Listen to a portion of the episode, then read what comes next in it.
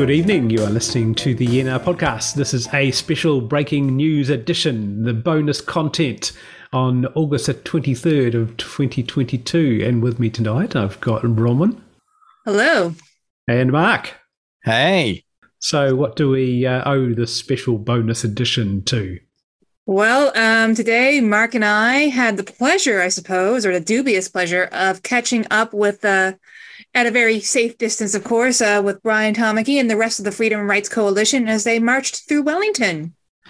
Actually, the, the start of the day, I think, maybe was um, was a foretelling of what was to come. So when the last convoy hit Wellington, what was that, back in February, uh, the that day I drove into work all the way from Porirua into Wellington, and most of the bridges might have had between ten and forty people on them, waving flags, lots of voices for freedom, signs.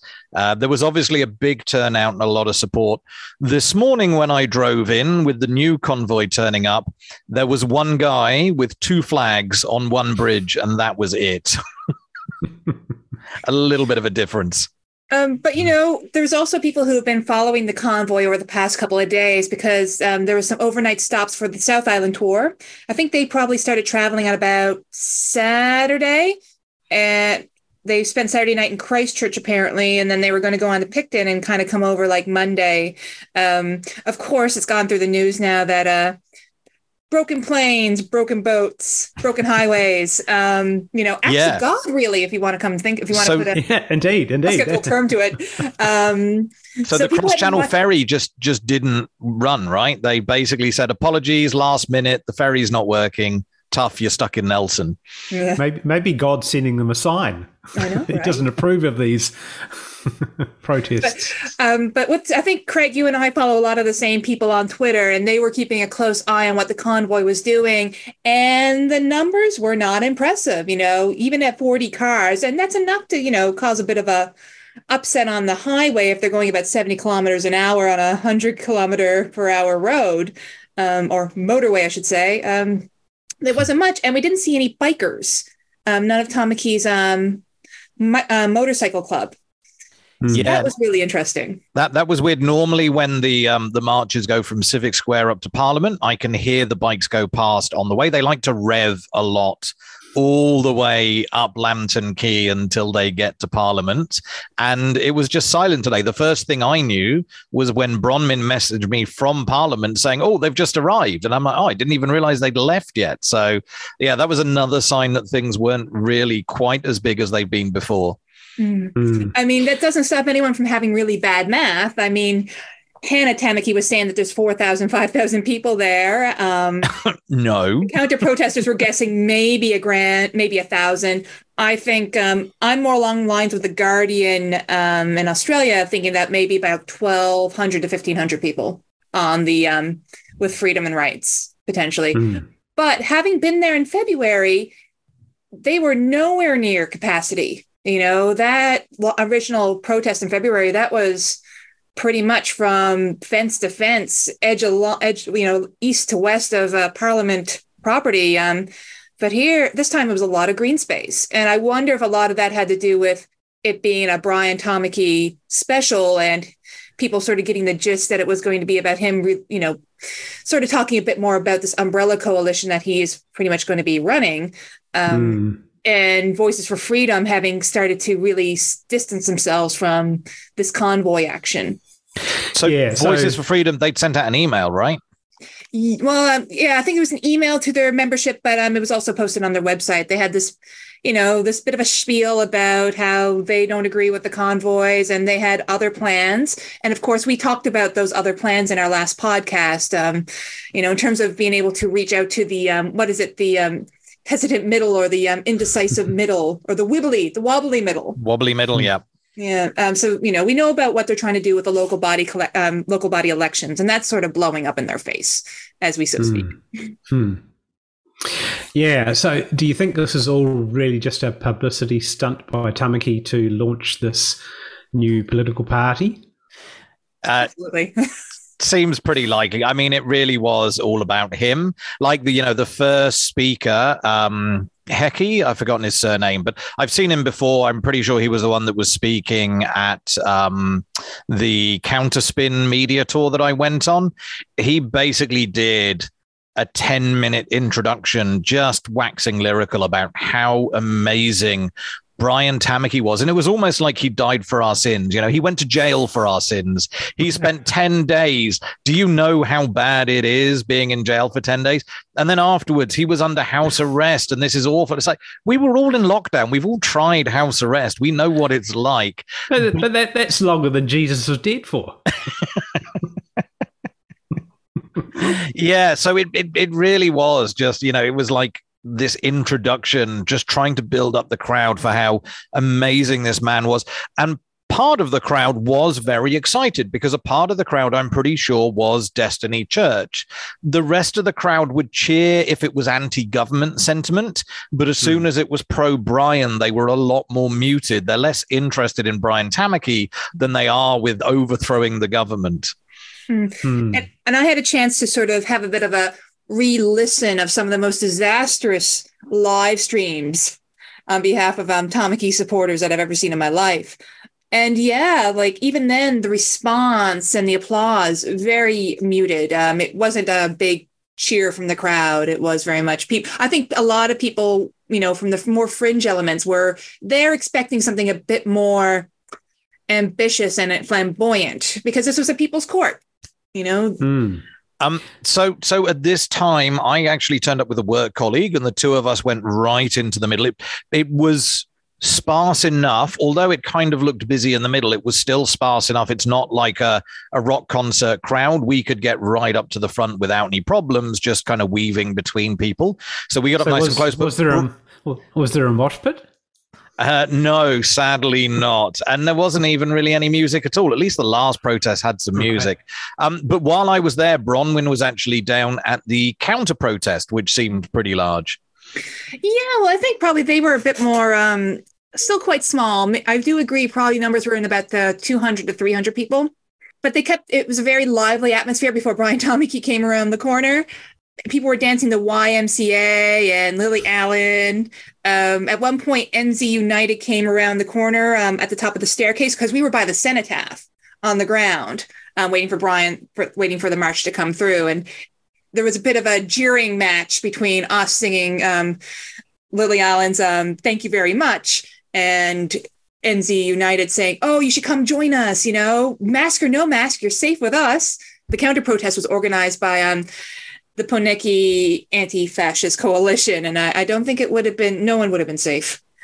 But having said that, I mean, you know, I, as I keep on saying, I was following Twitter and seeing what the vibe was and what other experienced organizers were saying.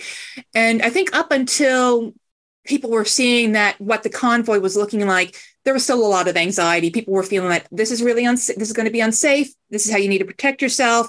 You know, make sure that you have a buddy and your face is covered and you're not being picked up by cameras. What to do if you're injured? Um, lots of stuff like that. But when I end up showing up on the, when I was there for the counter protest, good vibe with the counter protesters. Um, the police were really effective at making sure that um, the Freedom and Rights Coalition just kept on moving. You know, there was jeering on both sides. The counter-protesters were not the ones who egged Tamaki, as far as I'm aware. Nobody at the cenotaph, anyways. Um, Brian Tamaki did get an egg, well, a couple of eggs missed him down by the Lush store at the old bank building. Um, but yeah, no, as I said, the police were really effective at just getting everyone moving along. And I think probably within fifteen, twenty minutes of the event in front of the Beehive starting, I think the counter protest sort of um, dissipated.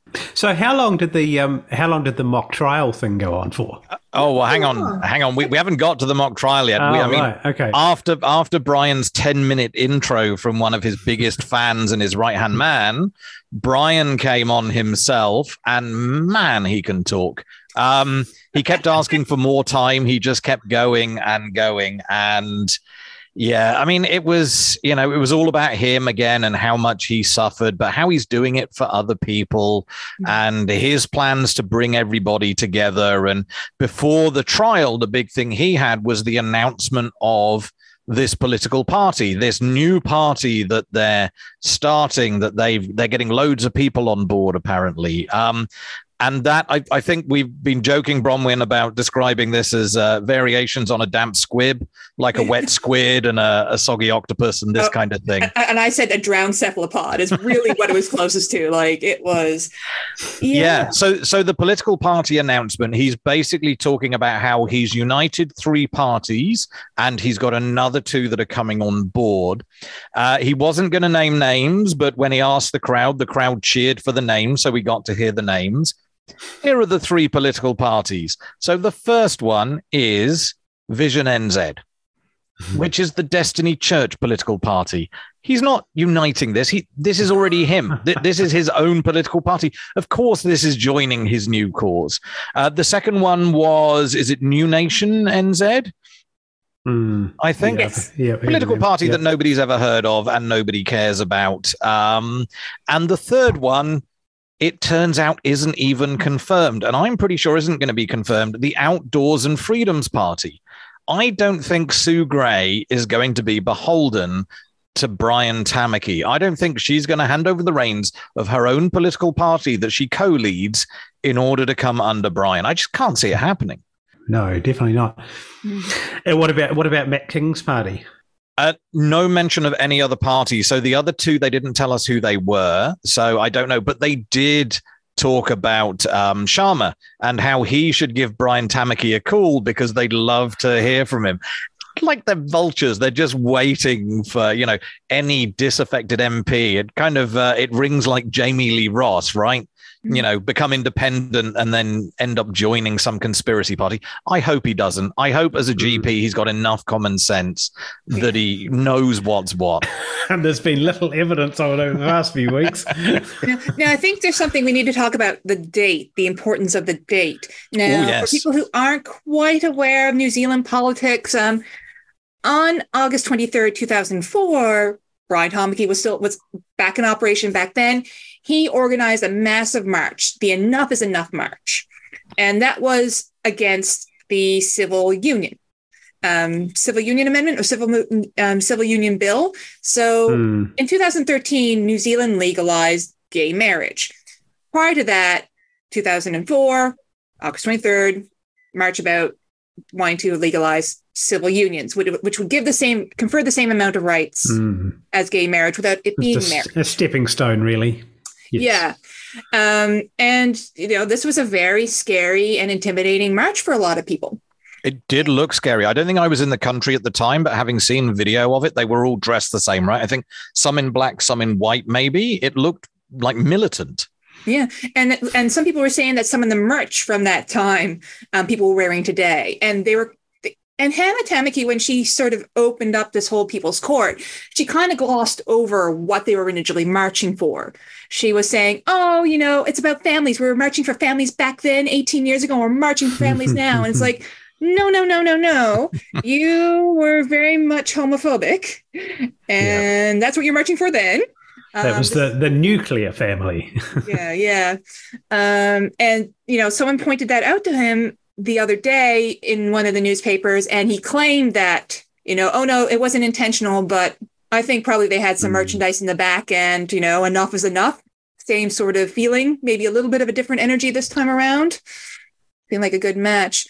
Mm. So celebrity spotting. Um, Bronwyn and I both did a little bit of celebrity spotting. Bronwyn, you, you sent me a picture first. Yep, yep. Um, um, saw Chantelle Baker. Um, she oh, was. Hang on, a- hang on, hang on. I thought you said you were celebrity spotting.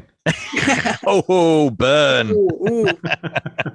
Well, world famous in New Zealand. Is that what we're going to call it? World famous in skeptical circles. That's about as much as she gets. Yeah. Um, apparently, she had been at the counter protest earlier, um, but by the time I saw her, Um, she was walking as part of the main pro, um, the main Freedom and Rights Coalition march.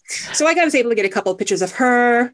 Um, who was your celebrity, Mark? Yeah. So in response to this, so Bronwyn had sent this great photo of Chantelle Baker, and I'm like, oh, oh, who, who's in my part of the crowd? Who can I say? I turn to my right. There's Kelvin Alp there pointing his mobile phone on a selfie stick at me. I think it's just coincidental. It might be because, you know, I, me and my work colleague were about the only two people in the crowd with masks on, but it might just be something else. I don't know. But he was pointing basically sideways, wasn't pointing towards Brian Tamaki at all.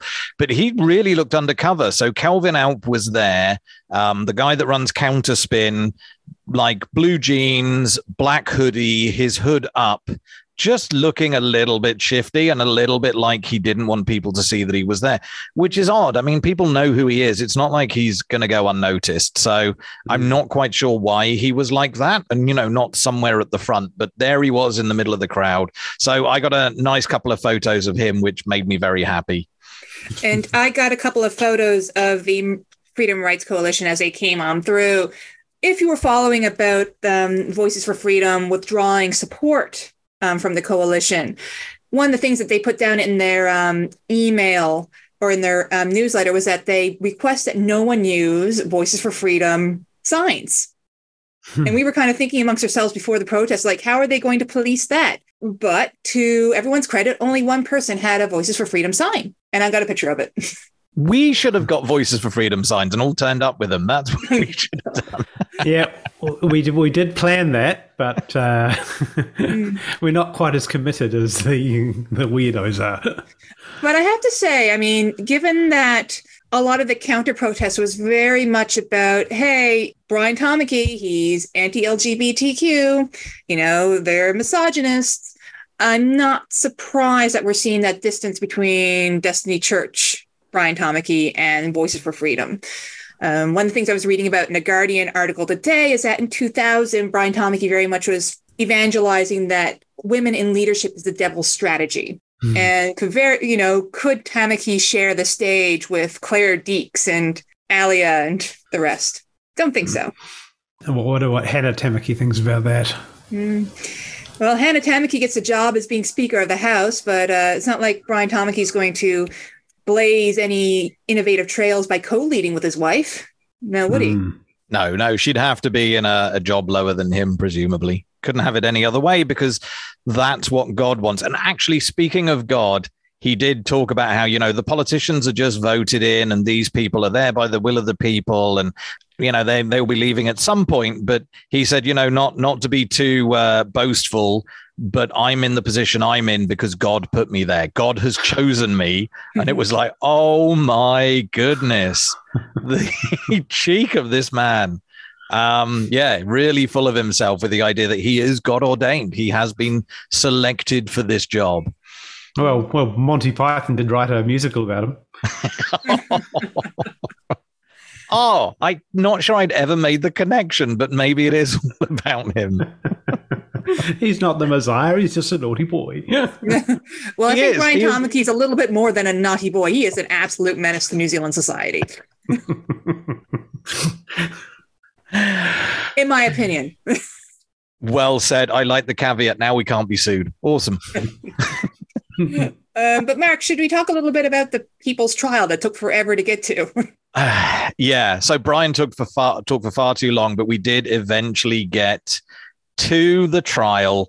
And it wasn't until it started that I noticed that they had the whole get up there. They had a desk and a big old chair, and it had um, scales on it. And there was uh, an older member of Destiny or some conspiracy minded group who was there in black robes, and he had the wig on and he had a gavel. He was like the whole thing, except Craig, you might have something to say about that, that maybe that they overdid it.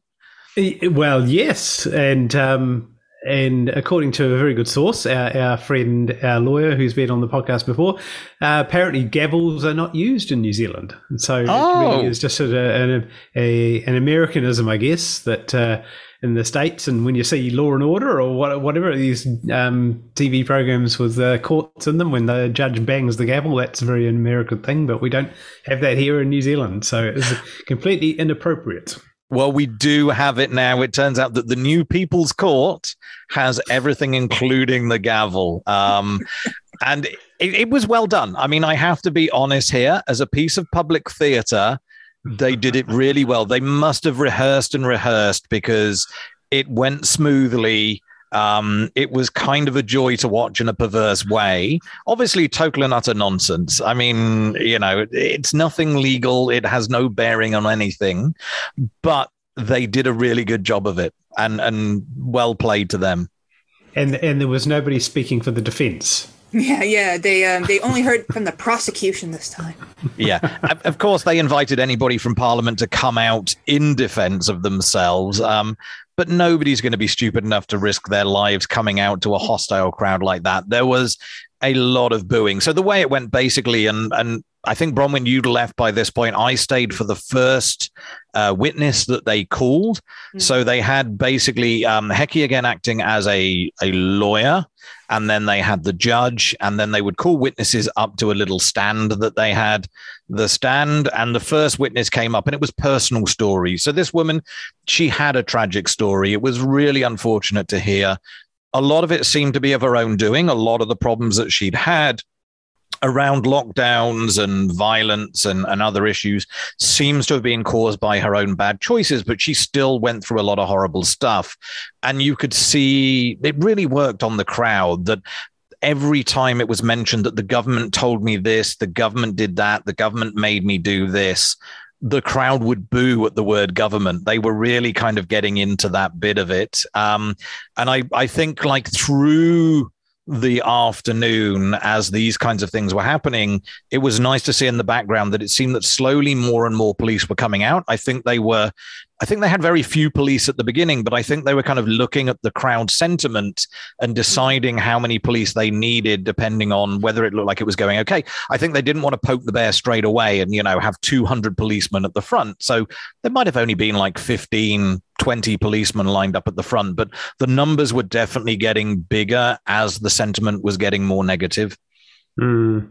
That, um, and from what you're describing there, that sounds pretty exploitative, that they're running this show trial for sort of entertainment purposes, but yet they've got somebody who has got some real grievances and is possibly being sort of conned into this, and that you're going to you, you're going to stand up and you're going to tell your story, and it's going to have an emotional effect, and you may be being conned into thinking that, well, actually something is actually going to come out of this, where in fact really it's just there for show. And that's something I feel still re- remains to be proven, or a little bit uncertain. I mean, there was somebody who was driving around in a fake sheriff's, you know, sovereign citizen sheriff's vehicle mm.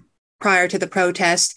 No nooses this time, unlike in February, which was, you know, I, I suppose a low bar for comfort.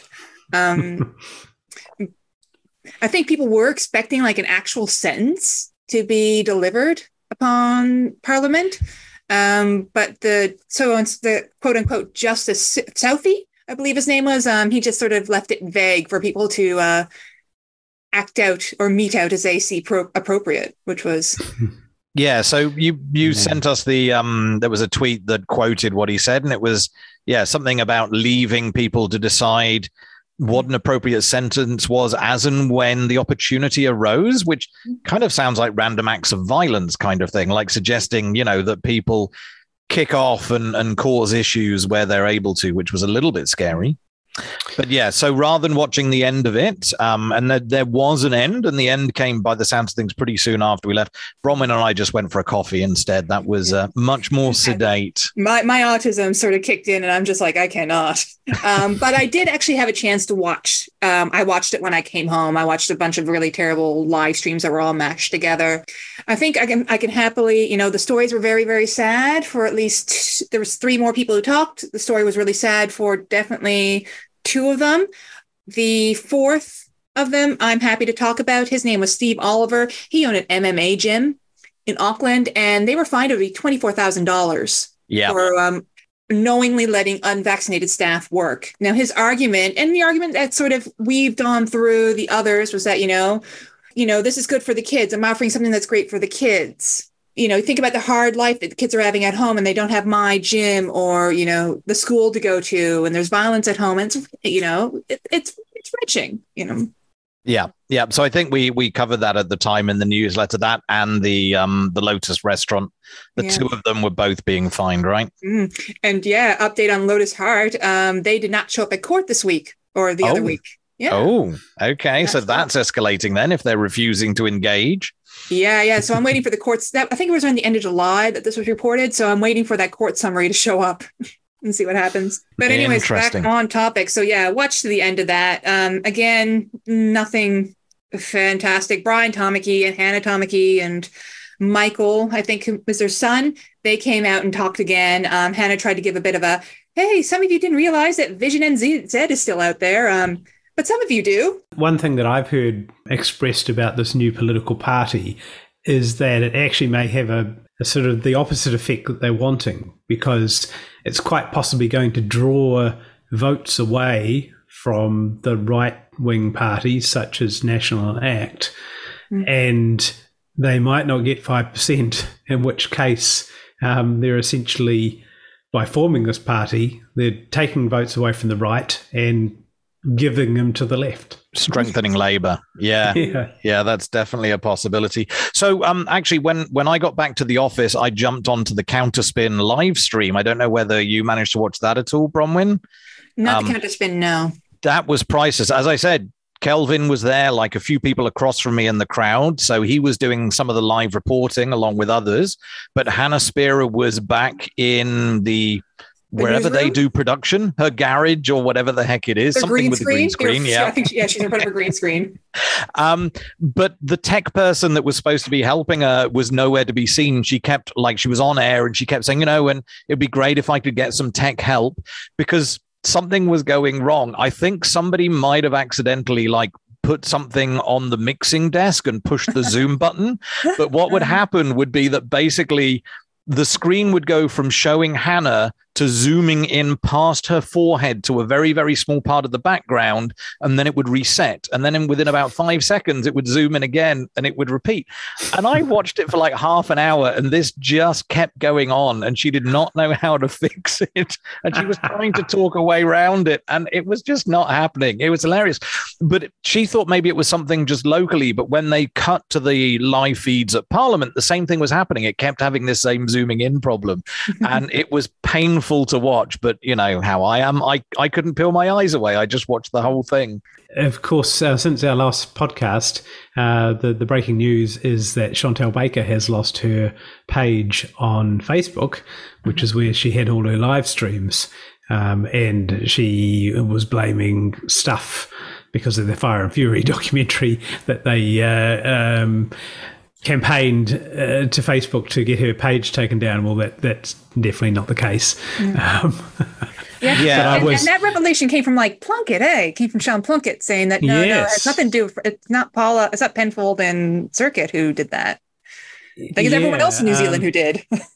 So yeah, exactly. So like everyone, we feel really sorry for Chantelle Baker, and we'll be raising money to help her get her channel back. So if you'd like to donate, we're, we're getting her the tiniest violin we can find. yeah. So, but I but I noticed that she was there today, as as evidenced by the the photograph you got of her. I was just having a look on her channel on YouTube to see whether she had uh, put anything up there, and uh, there's nothing from today on there. So makes me wonder uh, whether her her live streaming has in fact been stymied by not being able to be on, on Facebook anymore. Um, apparently her um, intern, Farmer James, um, he was streaming and people were able to catch that. Ah, he was, okay. he was uh, I'm not sure, maybe she was streaming under his channel or he was doing some of the work. Hang on, hang on. He's in, so he's one of the groundswell people, Farmer James. Mm, yeah, I think he's become but, popular doing some of his own live streams, but he's an intern for Chantelle. That's the joke oh, on Twitter. Okay, right. So... so uh, um, actually, I've actually had a look at her other page on Facebook, which she's calling Operation People, and it seems that she was live streaming right. there today. Yeah. Right. And I think we need to talk about uh, Operation People is something that we should be talking about, because her merch is exceedingly, it's, it, it's blatantly transphobic. Yeah. Yeah. Yeah, but doubtless. I mean, you know, she's tried to make it subtle, but she's not done a very good job of it. And, and you know, this is another way that, you know, they don't quite go about this in Fire and Fury, but this is another way in which American right-wing conservative politics is infecting, you know, the New Zealand misinf- misinformation stream and misinformation media. Um, and yeah, again, you know, I no, I, I, I don't have any idea if Voices for Freedom um, sort of leans into the transphobia. Uh, but but it's quite it was quite meaningful today, because Georgina Beyer, who is what New Zealand's first transgender mayor and transgendered um, M P, um, they were part of the counter-protest. Oh, because nice. Back again, eighteen mm. years ago, she was in the front of the line staring down Destiny Church. And again, mm-hmm. she sort of gave a rousing speech to the counter-protesters um, eighteen years later. But one thing that came to my mind, because a few months ago, I wrote an article for the newsletter about, you know, how we have, you know, doctor, medical practitioner, midwife, these are all protected terms. Who is this ju- this Justice Southey? And, you know, again, could he potentially be fined, I suppose, by the legal fraternity? Is lawyer or justice a protected term in terms of what you're meant to imply and what you're meant, who you're representing? Um, I looked at the Lawyers and Conveyancers Act of two thousand six. Um, there is something about misleading descriptions. Yeah, I, I'd still argue that when you're on the steps of Parliament in an obvious um, staged of piece of theatre, yes. that really, you know, whether you're calling yourself a doctor, a judge or God, nobody's going to try and sue you for it. Yes, I, I'm not a lawyer. I just play one on the steps of Parliament. But if he was potentially an actual lawyer... You know? Yeah, that would be a different thing, actually. Yeah, yeah. I, I imagine maybe the Law Society would be embarrassed at the least. Uh, although I also imagine they're reluctant to kick anybody out because, you know, you're kicking out a lawyer. And as we've talked about before, lawyers can defend themselves for free. Even if it's a stupid thing to do, they can still do it. Yeah. So. And apparently people who aren't even lawyers can defend themselves, as yeah. the case of Donald Trump. Mm. And then you have lawyers. But who anyway, go to- let's not get into that. No. And then you have lawyers who go to imaginary courts in uh, foreign countries, like uh, good old Sue Gray is actually in Nuremberg. Yes. yes. Yeah. So Sue Gray is doing that. And I think she was part of another court a few years ago. But mm. yeah, um, she was mentioned by name that, you know, she wasn't there to sign the paper. Therefore, they haven't joined. But let, let's just wait and see whether the Outdoors and Freedoms Party ever joins this new Freedoms Party. I, mm-hmm. I'd be very surprised. I mean, so if you're going to ask us, you know, what's our overall, you know, review yeah, of this protest? Ask us. What's our overall review of the yeah, protest? Ask, right. Dare you, okay. dare you. Let me let me let me convey my deep disappointment, but also relief. I mean, it could have been. You know, hang on, he hasn't asked yet. Oh, okay. Sorry, sorry for jumping the gun. Okay, on a scale of one to five. Ooh, that's not many. On a an excitement rating where one is incredibly boring and uh, five is the best day you've ever had in your life. How do you rate that? It's a two. I will admit to some initial anticipation, um, but as the day wore on, I mean, it was more relief that it didn't turn out more violent than it did, and people dis- dispersed really quickly afterwards. Um, I think there's very few stragglers, but Mark, you said you were planning to go by afterwards. So did you see anyone camp out? No, as soon as I realized that everybody had actually gone home, I didn't. And I, I'm just wondering, is this the Oh No, Bronwyn and Mark podcast or the Yeah Nah podcast? On a rating of one we to five. We all have to take our inspiration from someplace. um... So what what was at the two ends of the scale? Thankfully, goat sperm was at neither end. But and I'll tell you, that I know Ross and Carrie have a one to ten scale, not a one to five. Oh, it's been a while so, since I've listened. Anyway, what, what are my two extremes of the scale? The best day ever and... Uh, no, the the most boring day ever was one, and uh, the, the best day ever was five or something like that. Yeah, three and a half. I, oh, I mean, it was, okay. you know, it, above it was average. above. Generous, generous. It was a good day. It, it, like three is an average day, right? And this was above average because I got to see Brian Tamaki and I've never seen him live before. Oh. And I got to see Kelvin Alp and I don't think I've ever seen him in the flesh before either. So I ticked it two off my list. It was more than in the flesh for you there, uh, Mark. He was uh, kind of uncomfort- uncomfortably close. Yeah. Well, yeah, I mean, okay. pointing his camera I- at me. One thing I want to know is is do do either did you get close enough to determine whether either of those two gentlemen smell? Because I suspect no. they probably do. Uh, if I'd known this was my homework task, I would have gone up and done that. Let me know in advance. I, I'd say I'd say he looked. Um, Alp looked. Was it Alp or Arp? Alp? Alp looked pretty tidy. You Kelvin Alp. Clean. Yeah, he Kelvin looked pretty Alp clean. Is, uh, yeah, there's Kelvin Alp and there's Philip Arps, isn't there? Arps, yeah, plural. Most people call up. him they're, Arp. They're kind of doing the same thing. Um, yeah, okay. So I'm going to start a new podcast soon. Mark sniffs a conspiracy theorist. Every week I tell you what another conspiracy theorist smells like. I wonder whether Chantelle Baker even smells a little bit off after a few hours of live streaming. I mean, you've got to sweat. I, I think that would um, earn you like a harassment charge and a uh, training order. It'd so, be totally so, worth it. In my, in my opinion, Brian Tamaki either smells really bad or he smells of Old Spice. Uh, I was going to say Old Spice. Pretty, uh, exactly. Pretty anyway. This is that taking is a, a turn. But that I did is not an expect. Archetypal Old Spice smelling man. Yes. uh, he just had these like rainbow wraparound sunglasses on today that made him look oh so cool in the eighties. Indeed. But who knows, right. you know, maybe if people were able to get over on the boats or, you know, make their flights, could it have been a more interesting event, a more spicy event? Hard no. to tell. No. You don't think Very so? Very unlikely that a few people from the South Island would have made much of a difference. Mm. Mm. So do you think this is the last of it, that, that we're not going to see anything gonna, more? It, it's going to peter. It's going to it's going to keep on going, but I think it's going to be diminishing returns from here on out until election. And then mm. it'll be quiet for a couple of years. And then either it's going to be Vision N Z again, another coalition party, until the day Brian and Hannah die. Yeah. He told us he's not going anywhere. As I said, you know, he's been chosen by God. So as other people come and go, he's still there. Mm. But um, in the Guardian article I read today, they're saying that there's been about a two thousand membership drop for Destiny Church since about two thousand four. Wow. Okay. That's mm. quite a drop. But yeah. a gradual drop if it's that's eighteen years, right? So yeah. Mm. Yeah. But I mean, you think about how much money that is. And they noted that campuses in Porirua and Dunedin and other places, um, those branches have been shut down. Though I know that in Wellington, they sort of, you know, our our branch down in Lower Hutt, that's also shut down. They no longer meet at that nine I college. I think they instead they all sort of meet either if they're not zooming in online, they are meeting, doing two or three sessions downtown. Mm. Yeah, Wellington's small enough that even years ago they talked about how they they minibus people around. So I think it was between here and somewhere up the coast, maybe Waikanae or further. And they, I think one week they bus everybody into town and the next week they might have bussed everybody out to the other location just so that they'd only run a service in one place and they keep it full. But I imagine Auckland's still pretty large, despite the fact that he might be losing in other places. His base is in Auckland. People get to see him every week. I imagine that's still quite a draw. Yes. Imagine the sad life you lead that uh, seeing Brian Tamaki once a week is uh, some excitement. Well, what is it? It's, it's you know, the closest that so many people will get to a celebrity.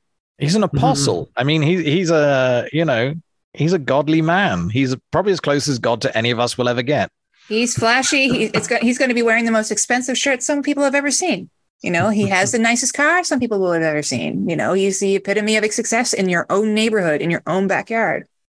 And one day before I die, I will sniff him. Ah, gross. Oh, no. Yeah, I'm going to hold you to that, Mark. The gauntlet has been thrown down. I accept the challenge. I will sniff Brian Tamaki. Okay, well, this is in exchange for you not dressing up in a lobster lobster costume at uh, Jordan B- Jordan Peterson. Yeah, I really wanted to do that one. I don't think we've talked about it in the podcast yet, but I was challenged to dress as a lobster, but it turns out that the Jordan Peterson fans have taken the lobster as a mascot, so I just look like a supporter and not a demonstrator, so I'm not going somewhere to support Jordan Peterson by dressing as a lobster. Right. I think our time is up. Yeah, very much so. Thank you for joining us, Craig, even though you didn't come yeah. to the protest. I feel like I did now. Thanks for being, being our moderator. You're welcome. All right. So you have been listening to the Yena podcast. If you'd like to give us some feedback, you can write to us at news at skeptics dot n z. Bye for now. Bye. See you later.